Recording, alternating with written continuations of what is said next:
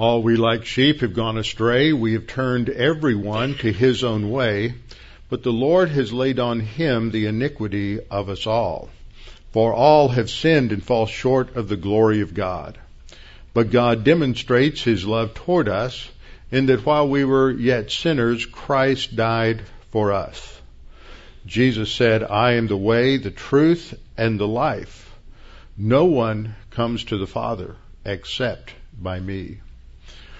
To Martha he said, I am the resurrection and the life. He who believes in me, though he were dead, yet shall he live. And whosoever lives and believes in me shall never die. Do you believe this? Before we open God's Word this morning, let's go to the Lord in prayer. Our Father, we're thankful that we can study your Word, that we can spend time reflecting upon it, that we each have our own copies of your word, and that we, in many cases, have many copies. And unlike the vast majority of Christians uh, alive today or throughout the history of Christianity, we have this privilege. We have more available to us today in terms of your word than any believer at any other time in history. And yet, Father, far too many of us take it lightly. We take it for granted. And, and Father, we do not place it as a priority in our life to read, to know, to study your word, to internalize it and make it a part of the way we think and the way we live. Father, as we study your word today, may God the Holy Spirit use it to challenge us, to teach us, and to remind us how your word needs to be at the center of our life. And we pray this in Christ's name. Amen. Open your Bibles with me to Matthew chapter 25 verses, and today we will begin our study of this last section of the Olivet Discourse in Matthew 25, 31 to 46. There's so much in this section. As I put my notes together today, it occurred to me when I finished that I just might not be able to cover this in one class. There is so much here. There's so many implications and abuses. In fact, we should realize that this passage, many people believe, is the most difficult passage to interpret in Scripture. Probably because they don't come at the Scripture from a presupposition that this is the Word of God and it's talking about the future, but that's part of what we'll see.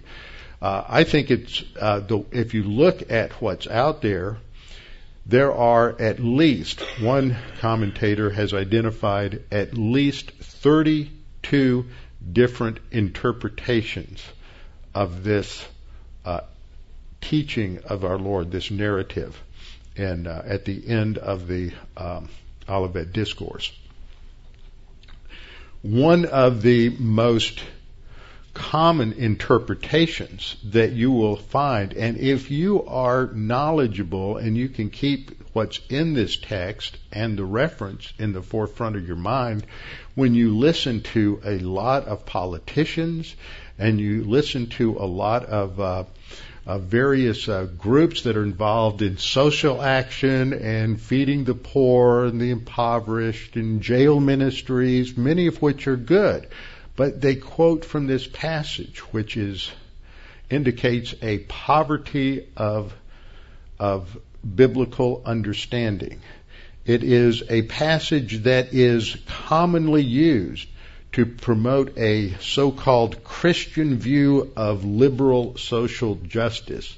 Terms like social justice are code words for socialism and Marxism, which is the avowed enemy of biblical uh, Christianity.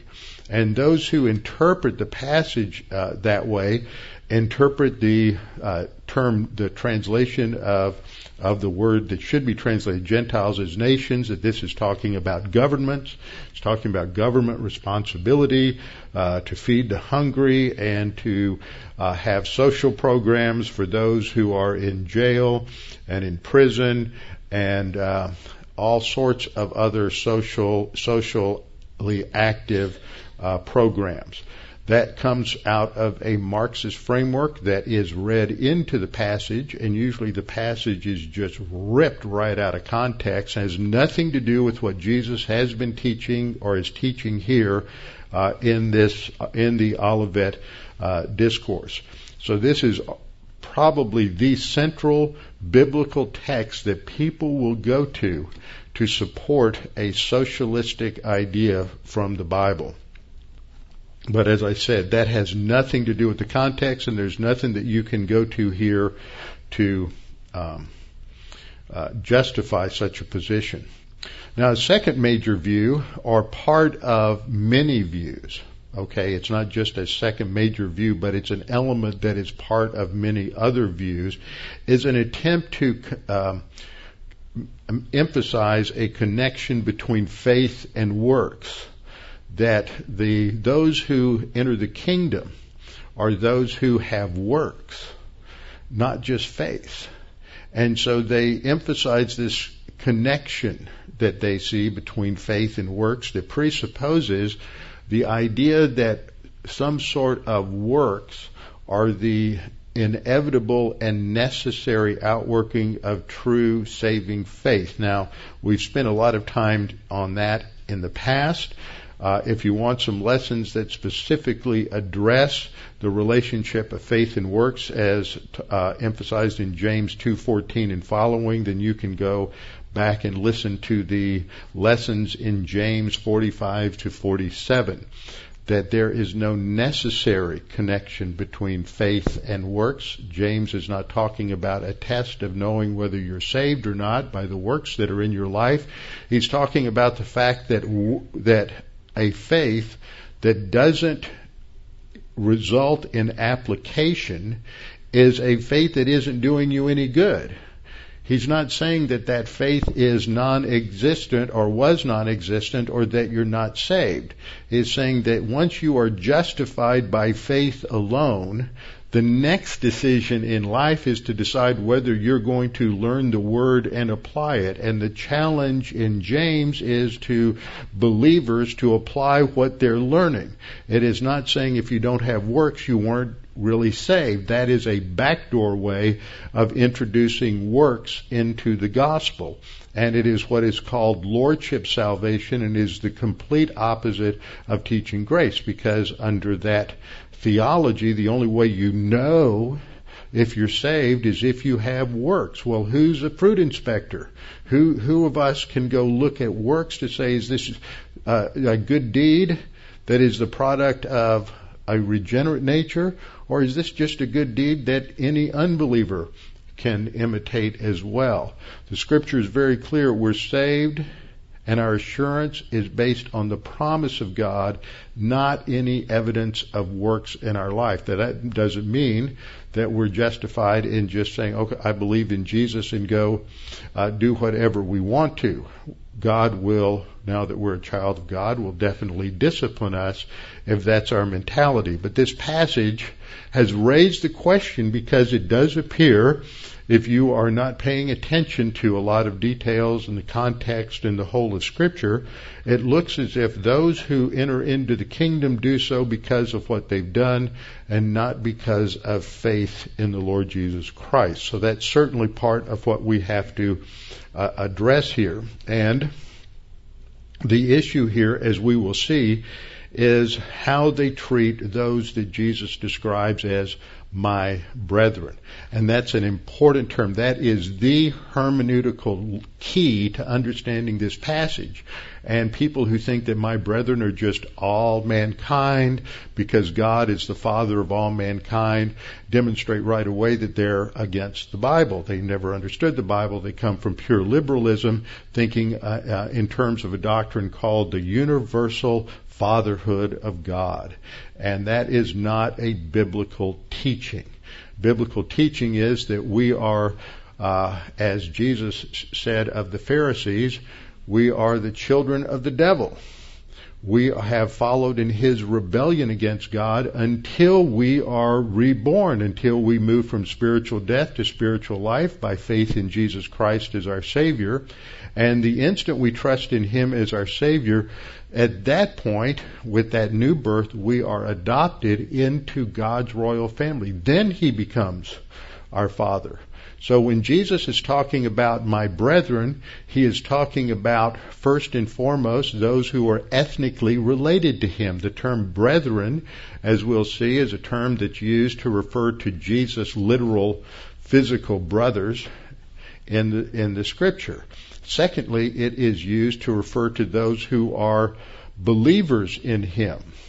When you put that together, you realize that this is talking about those who are Jewish believers in the tribulation period. He's not talking about just being Jewish. He's not, and that's a common interpretation from certain pro-Israel factions today. he's not just talking about Christians. He's talking about uh, those who are his brethren, that is, spiritually uh, alive Jews in the kingdom. So this is talking about philo-Semitism. That may be a new word for you. It's the opposite of anti-Semitism. Philo is a Greek word for love. And someone who is philo-Semitic is someone who uh, loves, supports the Jewish people because they're under the Abrahamic covenant of God. People who are pro-Israel, pro-Jewish are philo-Semites.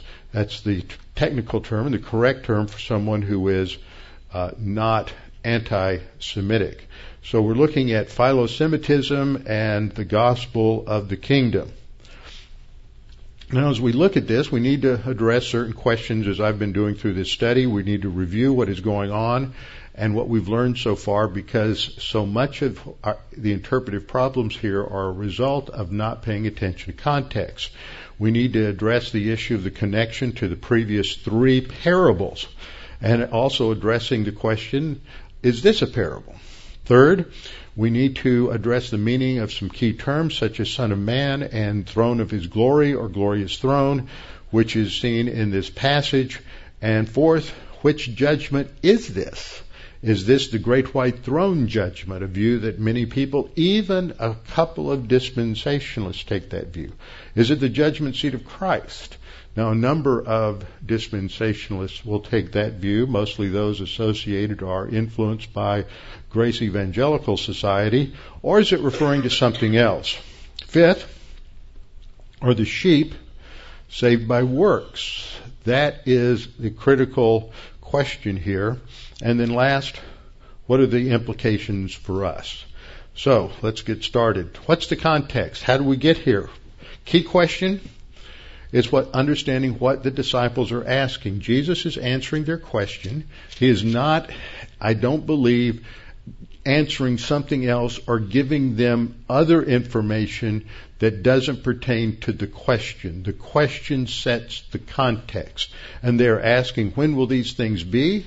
In reference to the destruction of the temple, as Jesus has just announced that, that the temple would be destroyed, no stone would be left on another and that's in 24:2. And so they ask this question: When's that going to take place? When will the temple be destroyed? And secondly, what will be the sign of your coming and of the end of the age? And in Jewish thought at that time, there was the present age, and then the Messiah would come, and then there was the Messianic age. It's very simple. And there hasn't been any revelation yet of the mystery doctrine of the church age. You don't have any information yet on the rapture that's been given, and there's hardly anything other than just the mention of the word church, but no real content about what that is that's been given in the Gospel of Matthew. The other Gospels don't even mention the word church, and it's not until the night before Jesus goes to the cross in the upper room in John 13 through 17 that Jesus really begins to teach the disciples church age church age doctrine as he teaches about the coming of the Holy Spirit. The key word is the word coming, which is the Greek noun parousia. And according to the primary Greek English lexicon, it means first of all, or the first meaning it's used often is the state of being present. It's a noun. So he's saying, what will be the sign of your presence What will be the sign of your presence? And the second meaning is an emphasis on the idea of arrival as the first stage of the present. So they're really asking the same question the disciples ask in Acts 1 6, and that is, when are you going to establish the kingdom? Is it now or later? What's going on here?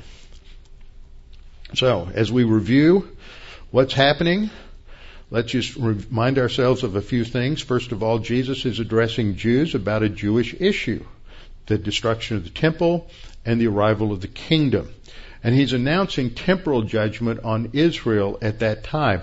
I ran across this quote from Tom Constable, who taught in Bible department at Dallas Seminary for many years, and he gives a string of verses there that uh, should be left on the screen for a few minutes so people can who are watching can write all those verses down, but it's just a list of all the passages in Matthew that talk about judgment. Matthew is a book that emphasizes judgment. There is a judgment that's going to come on those who reject the offer of the king, the offer of the kingdom. There's a judgment coming on those who reject the king as the savior. So this is a major subtheme throughout the book uh, the Gospel of Matthew. So he says, it's not surprising, therefore, that Jesus concluded this discourse that reveals events leading up to the inauguration of the kingdom by explaining the judgment that will precede it.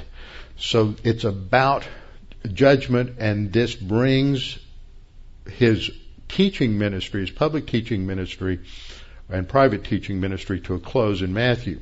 In B, the analogy with Noah that he mentions in Matthew 24, 37 to 42, clearly talks about one taken, one left behind. Whatever view you take, everybody agrees that the one, one of them is a believer and one of them is not a believer.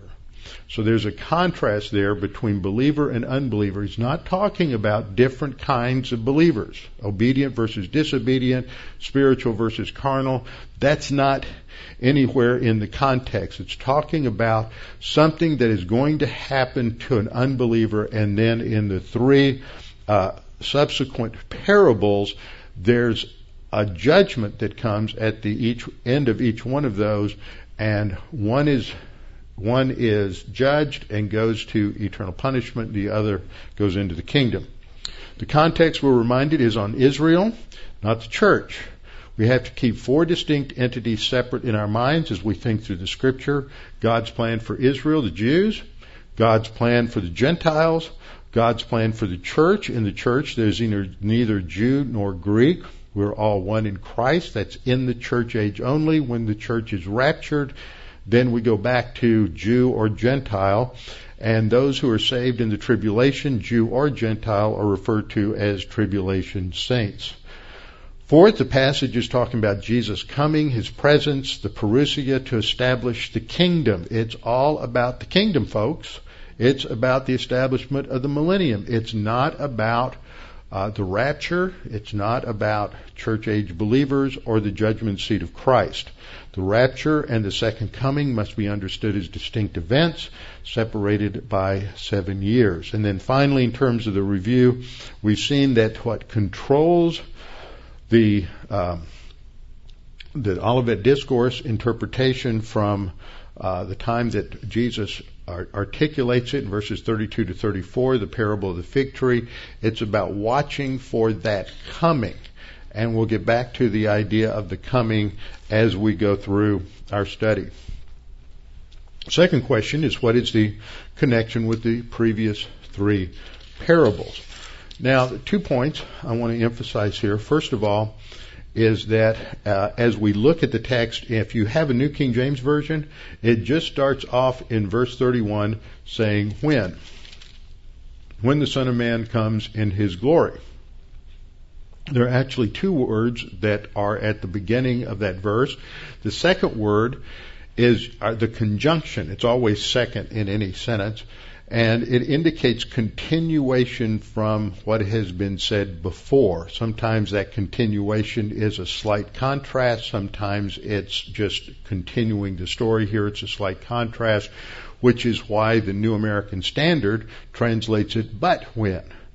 But most English translations ignore the, the word that is there. So, but it clearly shows this flows out of and is connected to that which is previous. But what we see here is that the preceding context involves three parables. Three parables. Now, a parable talks in terms of general terms. If we look back at those parables, it talked about master, servant, talked about ten bridesmaids. It talks about the bridegroom. These are not specific people. They're not named. They're not identified as such. It talks about servants and masters. The wicked servant, the righteous servant. They're, they're stories that are metaphorical in nature and designed to teach uh, spiritual truth through some sort of common uh, understood story. But what we have here, beginning in verse 31, are specifics. The Son of Man, that's not a metaphor. The angels, that's not a metaphor. Uh, the treatment of my brethren is not a metaphor. Those are all specific terms. So they are identified as sheep or goats. That is metaphorical, but the whole episode is not a parable. So this is not a parable. It is a narrative describing uh, one other aspect of judgment at the end of the tribulation period. The other thing to note is that the parables preceding it are parables of the kingdom. And from my study of the parables in Jesus' ministry, they are all about the kingdom. Therefore, they are all about A, Israel, B, Gentiles, C, the church. Pop quiz. They are all about A, Israel. They're not about the church. So there are a lot of people who come in and they take these and they try to interpret them as a, in relation to the church. But the parables make sense when we think that these three preceding parables are kingdom parables, then it's all about Israel. Now we're going to talk about the Gentiles. And Jesus started talking in parables about who? When did he start talking in parables? Matthew 13. Matthew 12, the religious leadership accused him of, of uh, performing his miracles in the power of Satan. He called it the blasphemy of the Holy Spirit. And after that, he said, I'm not going to talk openly anymore. I'm going to start teaching only in parables. And what did he give us? He gave us the parables related to the kingdom in Matthew chapter 13. And so parables related to the kingdom, and they are designed to cloak what he is teaching from the hardened hearts of the Jews who have rejected him. But when he talks about Gentiles, he talks openly.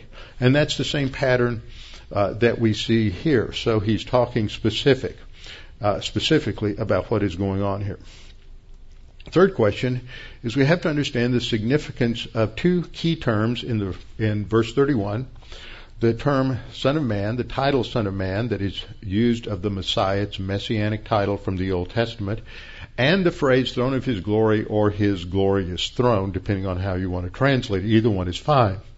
So verse 31 states, But when the Son of Man comes in his glory, and all the holy angels with him, then he will sit on the throne of his glory. Now this imagery here is the same that we see in Matthew 16:27 which states for the son of man will come in the glory of his father with his angels and then he will reward, each other according to his works. Now both of these passages are talking about the second coming. They are not talking about uh, the rapture. At the rapture, Jesus comes for his saints, the church, and there's no mention in 1 Thessalonians 4, the other passage, that he's coming with all of his angels. But that is the imagery that's consistently there when Jesus comes at the second coming. When he is coming to the earth, he will come uh, in his glory with all of his angels. Matthew 25:31 states the same thing. When the Son of Man comes in his glory and all the holy angels with him.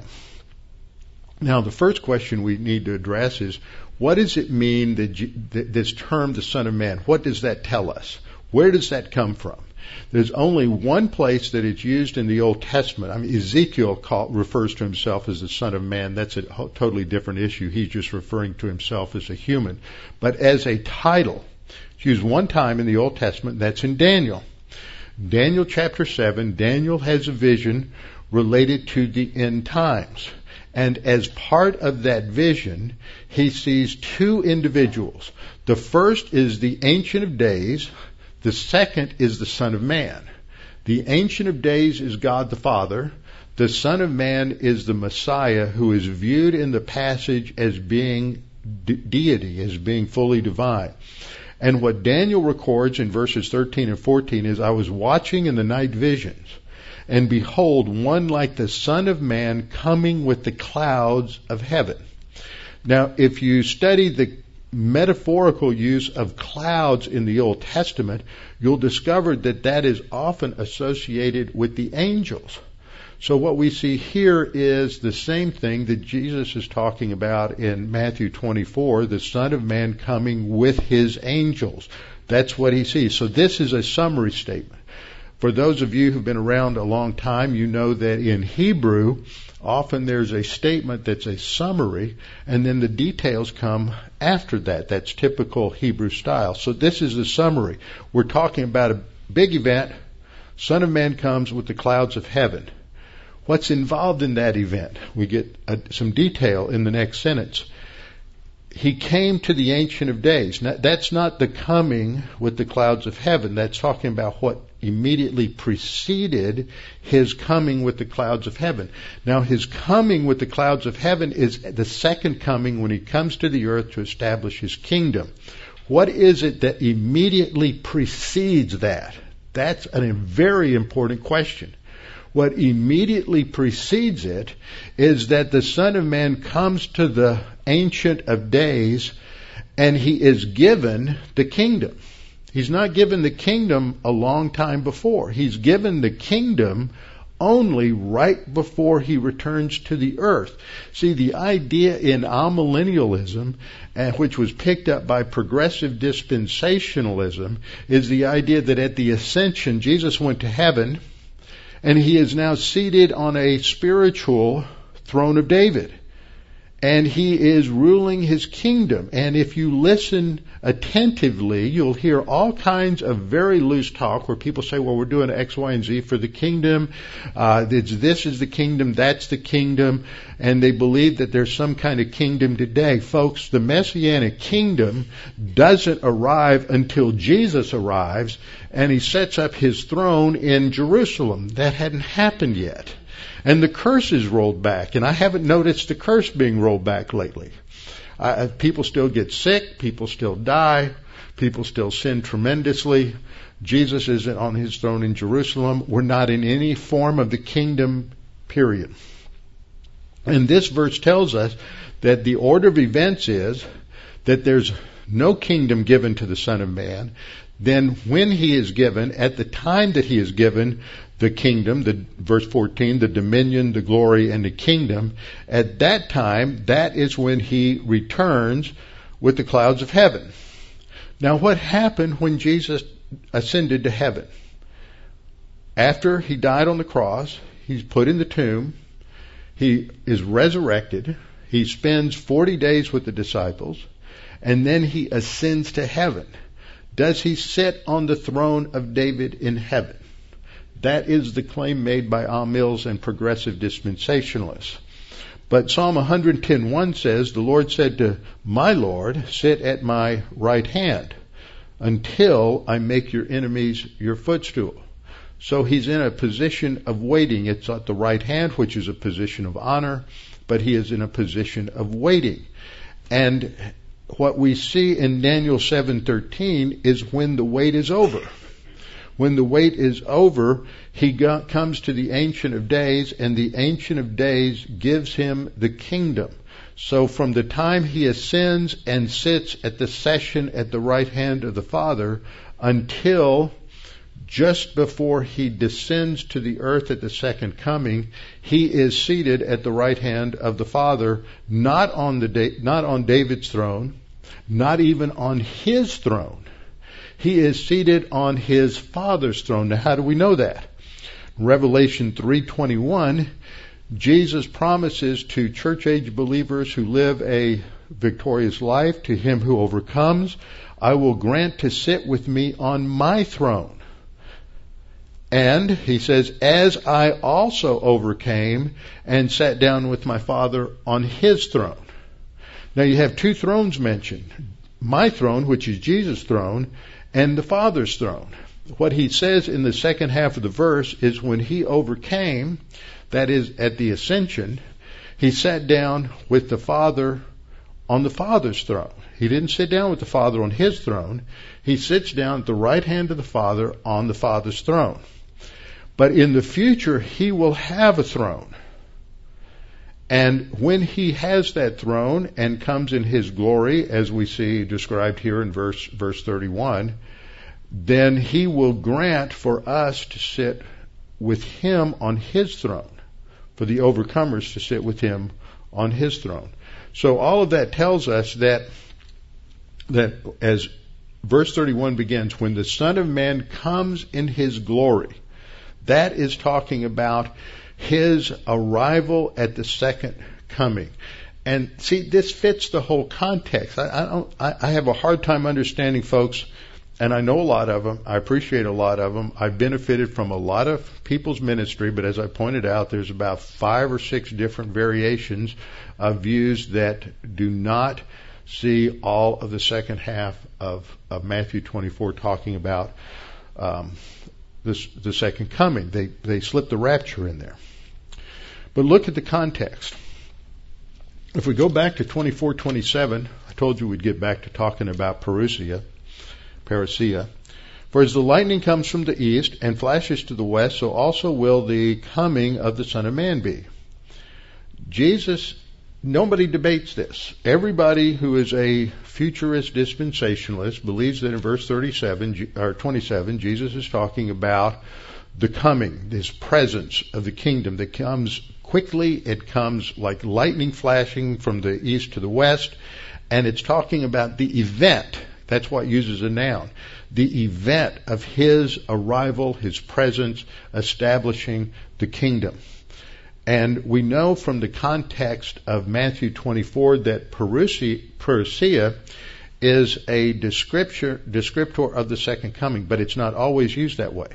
It's sometimes used of the rapture. It's sometimes used uh, of the second coming. But in Matthew 24, from the beginning question, it has to be consistent because that's the question. Jesus isn't going to shift the meaning of the terms in the middle of the of, of the uh, instruction, in the middle of the answer, without informing people that he's changed the meaning.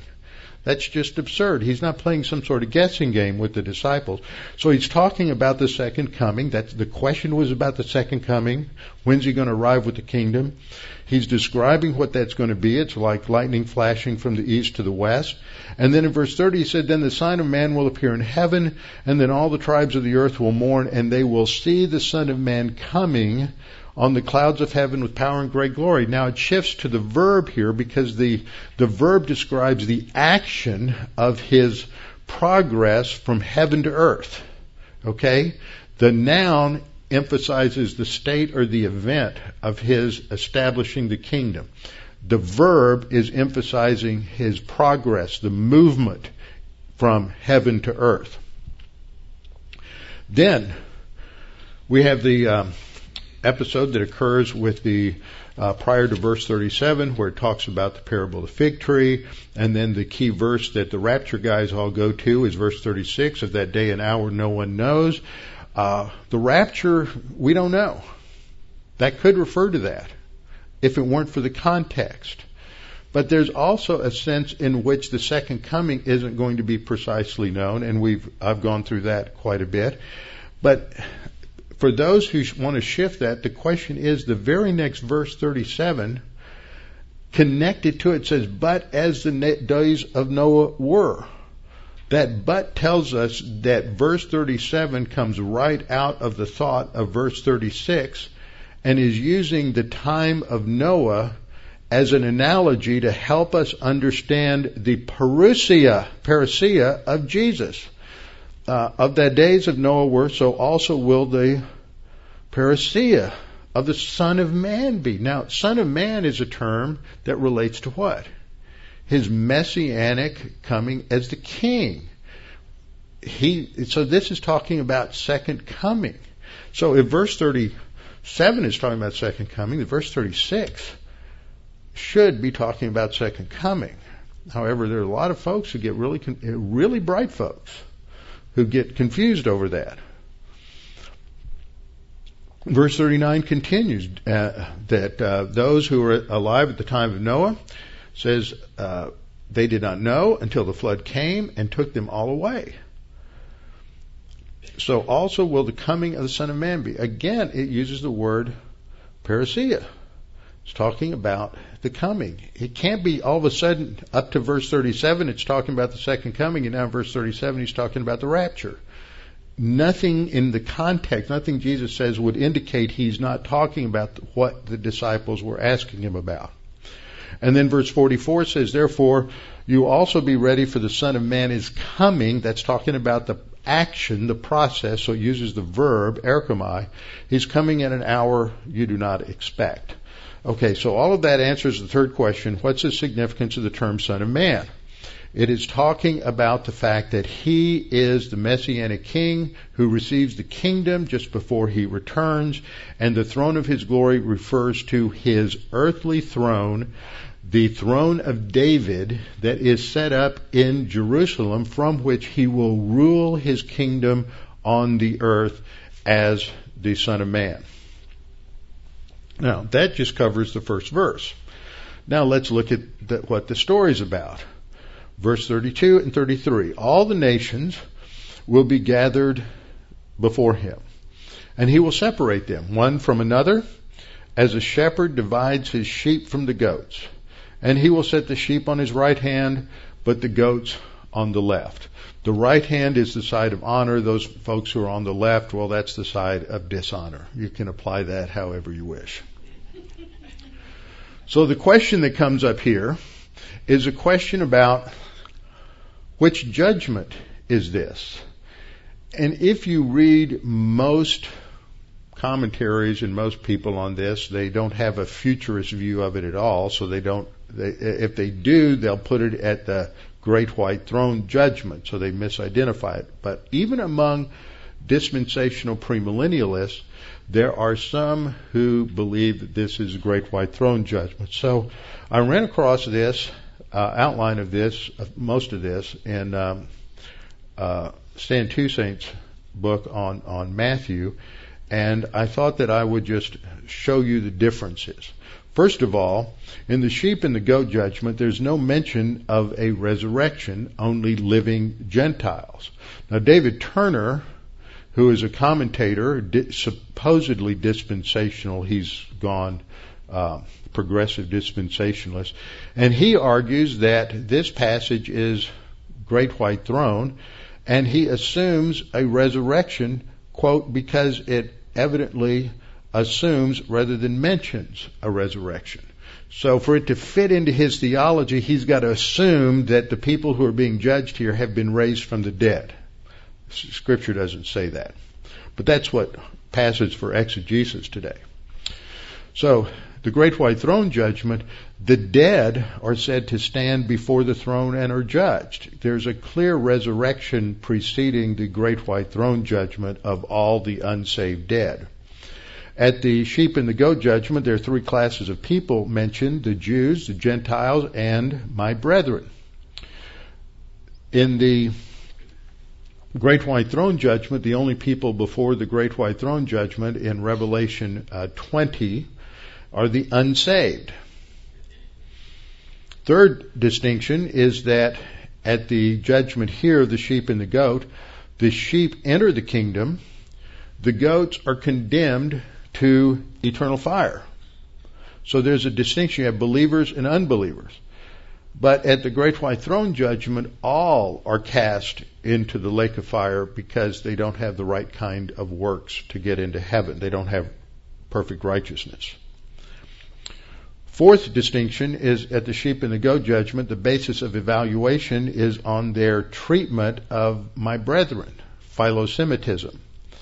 At the Great White Throne Judgment, they're evaluated on the basis of their works. Have they accumulated enough righteousness to equal God's righteousness? None have, so they are destined for the lake of fire. Fifth is the timing. The sheep and the goat judgment occurs at the end of the tribulation because that's what we're talking about. It happens when the Son of Man comes with his angels. That's at the end of the tribulation. The great white throne judgment in Revelation 20 uh, comes at the end of the millennial kingdom. So we're talking about a distinct judgment that occurs at the same time these other judgments in the parables are mentioned for those who survive the tribulation. Surviving Jews are evaluated for their eternal destiny in the three parables, and in the great white throne, I mean, excuse me, in the sheep and the goat judgment, the Gentiles are evaluated for their eternal destiny. Now, verse 32 says, All the nations will be gathered before him, and he will separate them one from another as a shepherd divides the sheep from the goats. Now, this has led some people to think that this is some sort of national judgment. And that's easy to see why you would arrive at that. The word that's translated nation is the word ethnos.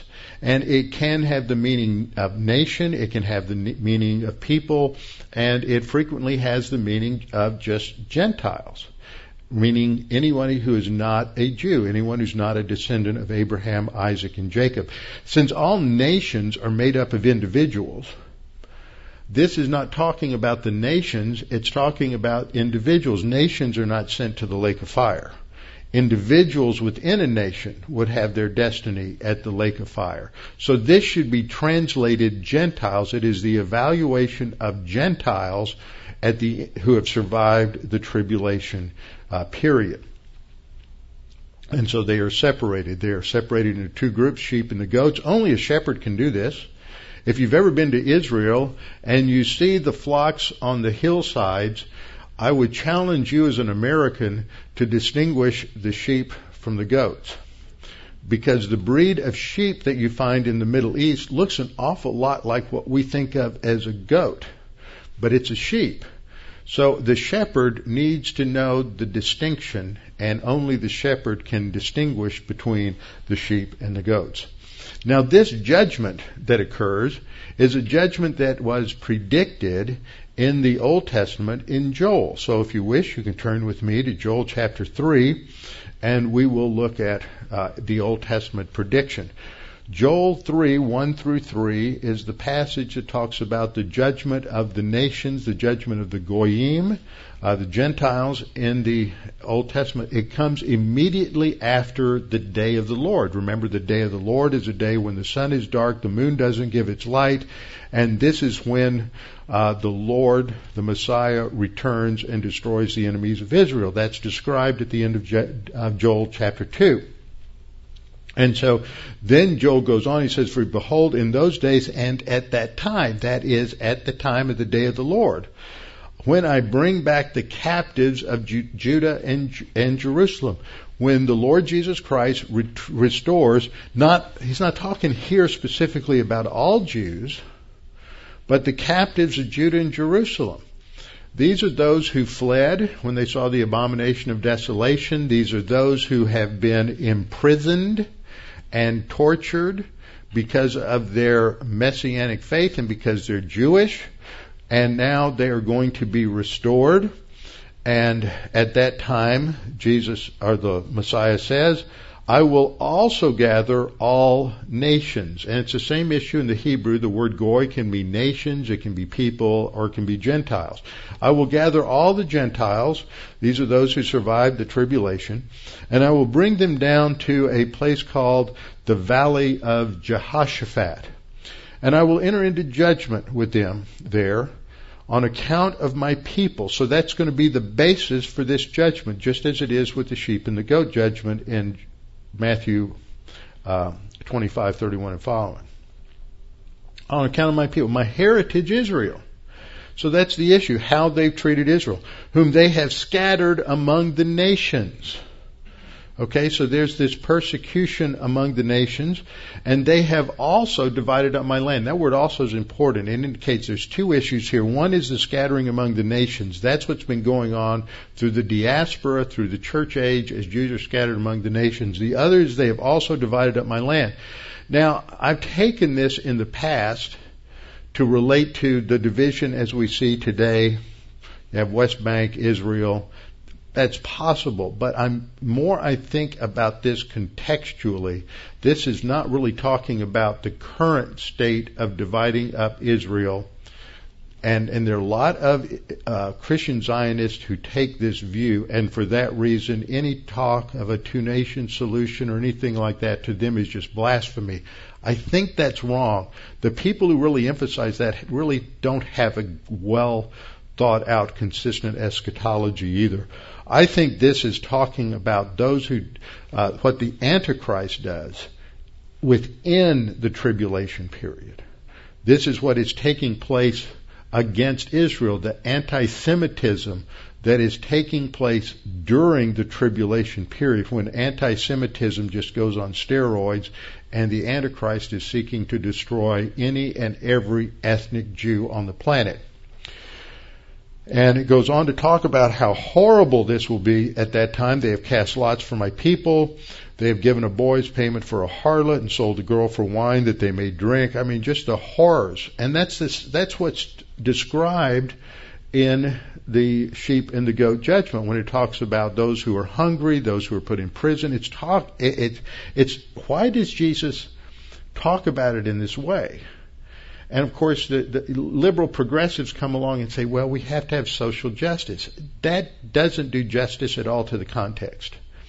What we see here is, is a way, Jesus tells the story this way because he's telling us something about the horrible persecution of Jewish believers in the tribulation period. They're going to be starving to death. They're going to be incarcerated. They're going to be tortured. All of these things are going to happen to them.